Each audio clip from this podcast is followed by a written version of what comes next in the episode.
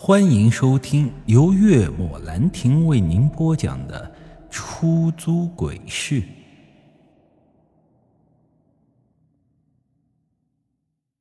我问江明：“既然女尸不愿上岸的话，那为什么非要把她捞起来？”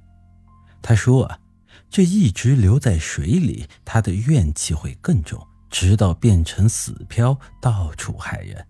况且这也是他父母的请求。”毕竟，捞尸人吃的就是这碗饭，没道理不接这个活。路上啊，我又问了很多事情，最后才是问江明：那两只七煞阴灵一直缠着我，这到底该怎么办呢？还有这阴车，我到底该怎么样才可以摆脱它？江明说：怎样摆脱阴车，他目前还不知道。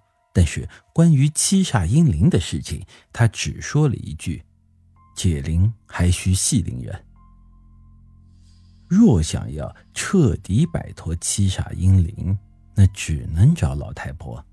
不过以老太婆的性格来看，她根本不会帮我。毕竟，连自己亲生女儿都能下毒手的人，怎么可能会帮一个外人？听到这里，我疑惑了。嗯，他难道杀了他亲生女儿？我难以相信这老太婆会这么狠毒。江明摇了摇头，嗯，不是杀，比这个还要狠毒。我顿时一阵心惊。正当我还想问什么的时候，我们已经走到了三轮车停放的地方。浮肿的女尸就这么静静地躺在车厢里。说实话。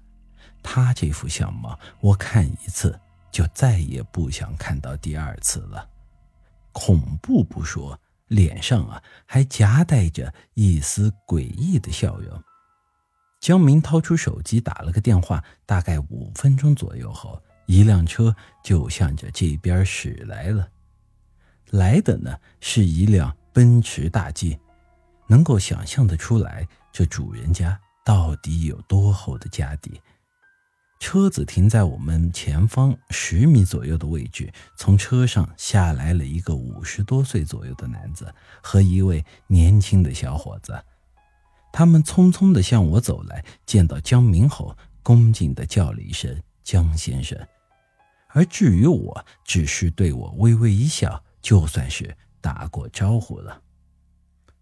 人我已经给你们带来了，至于以后怎么做呢，就看你们自己了。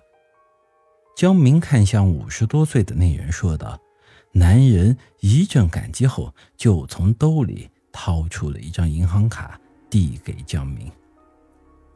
江先生，这是您的酬劳，密码是六个零，请收下。”江明倒也不客气，接过银行卡就放进了兜里，然后呢，便带着我离开了。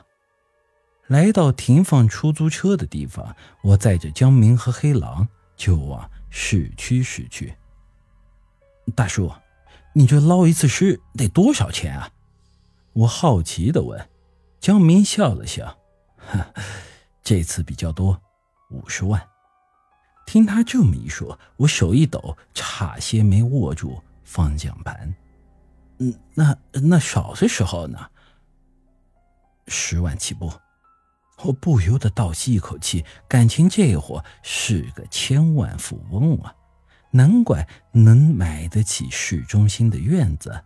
虽说是老旧了一些，但也不算便宜，这也得好几万一平吧？那个院子，我看至少得有四五百平。如果不是因为这倒霉出租车的缘故，我还真想跟他捞尸算了。把江明送回家后，我便。带着黑狼离开了。走的时候，他叮嘱我晚上尽量不要出车。这两天他有事情要出去一趟，回来便带我去老太婆家里找解决七煞阴灵的方法，还让我这两天尽快去寺庙中求一件法器，这抹上极阴鬼油，遇上鬼的话也不至于束手无策。